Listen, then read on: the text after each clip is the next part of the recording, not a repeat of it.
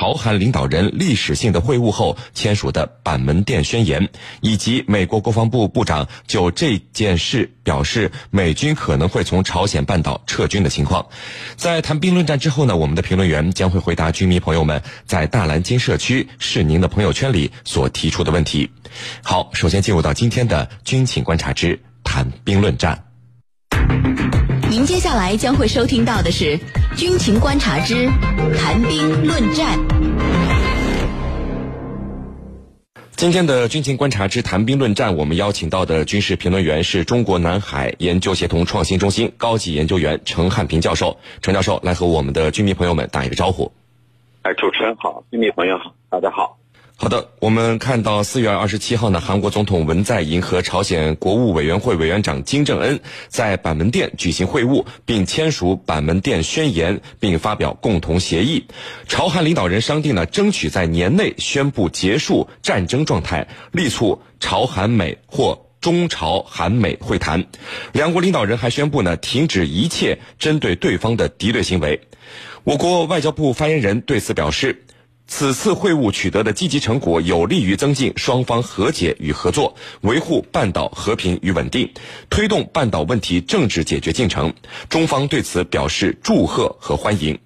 与此同时呢，美国国防部部长马蒂斯在接待到访的波兰国防部长时表示，如果朝鲜把美军撤出朝鲜半岛作为达成和平协议的条件，美国会就此和盟友商谈。我们呢，和大家一起来关注到朝韩共同签署的板门店宣言，以及美军是否真的会撤出朝鲜半岛。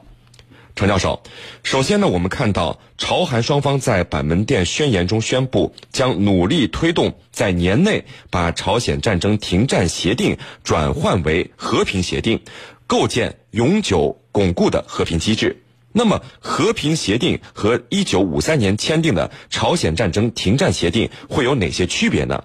朝韩双方所说的和平机制又会是什么样的机制？给我们先解读一下。好的。一九五三年呢，朝鲜战争停战停止之后，双方签署了停战协定。那么我们从国际法的角度来解读的话，所谓停战协定就是双方处于暂时停止战争的状态，他没有签署和平协定，也就是说他仍然是处于一种敌对的状态。那么至少从理论上来讲，双方依旧是敌人，因为双方之间没有任何和平协定。那么这就是一个非常重要的区分。停战协定至今之所以没有签署和平协定，在于半岛的局势始终起伏不定，并成为全球三大热点：朝鲜半岛、中东还有印巴。所以呢，这里头我们看到至今没有签和平协定，那么这就意味着双方始终处于敌对和战争的状态。所以这一次朝韩双方意识到了。第一件事情就是要在年内把停战协定变成和平协定，因为只有以和平协定才能以法律文件的形式来确保半岛的永久和平和稳定。所以双方都意识到了，这是要做的第一件事情。至于下一步，比如双方相互承认、建交，还有呢一些其他协议，那是下一步的事情。但是。和平协定是最为重要的，是第一件事情，所以双方商定要在年内来予以完成。那么双方到底会有哪些和平机制呢？其实在此在此之前，有停战机制、四方会谈机制、六方会谈机制等等，这些都是构建和平机制的积极尝试，它会给给半岛和平啊带来希望和曙光。那么，根据金正恩和文在寅的会谈，根据板门店宣言，双方的和平机制呢，会有比如说部长级的接触、首脑会晤，还有呢其他一些机制。总之，它围绕朝韩双方所进行的各种各样的和平对话，目的就是促进半岛的和平、稳定、繁荣。主持人。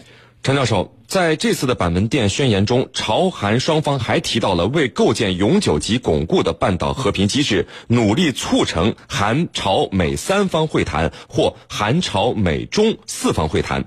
这其中，您看啊，用了一个“或者”的“或”字，韩朝美三方会谈或韩朝美中四方会谈。对于这个“或”，您怎么看？嗯，好的。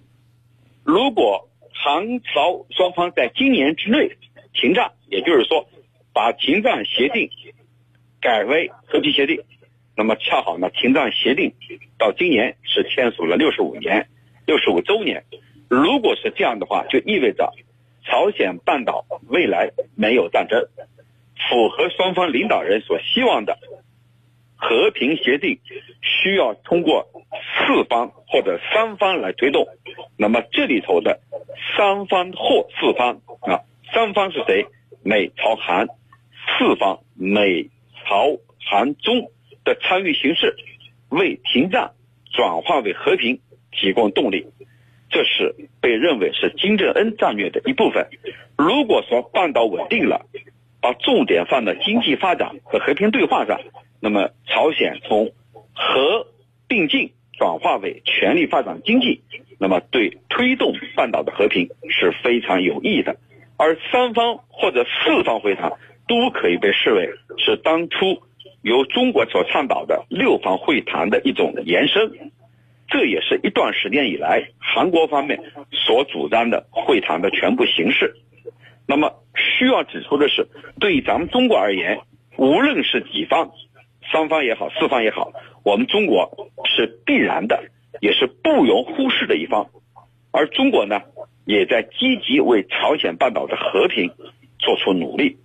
那么这里头或还有一个解答，我认为就是美朝韩之间的会晤，如果说得以推动，那么看他们之间有没有诚意。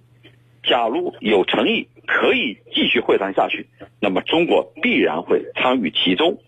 反之，如果各方的会谈毫无诚意，或者双方的分歧非常巨大，那么也许中国根本就没有必要再参与这样的会谈，这是我的看法。主持人，陈教授，朝韩决定在消除军事紧张、建立军事互信以后啊，分阶段裁军。那么我们知道，朝鲜是先军政治，裁军是不是意味着半岛局势这次呃真的发生了一个质的改变呢？嗯，我觉得朝鲜提出的裁军啊。我认为是一个口号。为什么我认为是一个口号？能不能落实？我们姑且不论他能不能去落实裁军的计划。但是有一点，朝鲜的军力本来就十分的庞大，是虚胖，而现在的粮食供应出了问题，朝鲜总共有一千多万人处于挨饿的状态。也就是说，在如此大的军力的背景之下。在粮食出现供应不足的背景之下，你裁军是一个本来的行动，也就是说，裁军是顺其自然的，是基于国内的经济困境而必须要做的，否则你难以对军队的供给做到完完全全的满足。那么，至于朝鲜所提出的裁军，我认为这是一个姿态。并不会影响到全局，朝鲜局势呢还没有到发生质的改变的时候，未来还有很长的路要走。主持人，好的。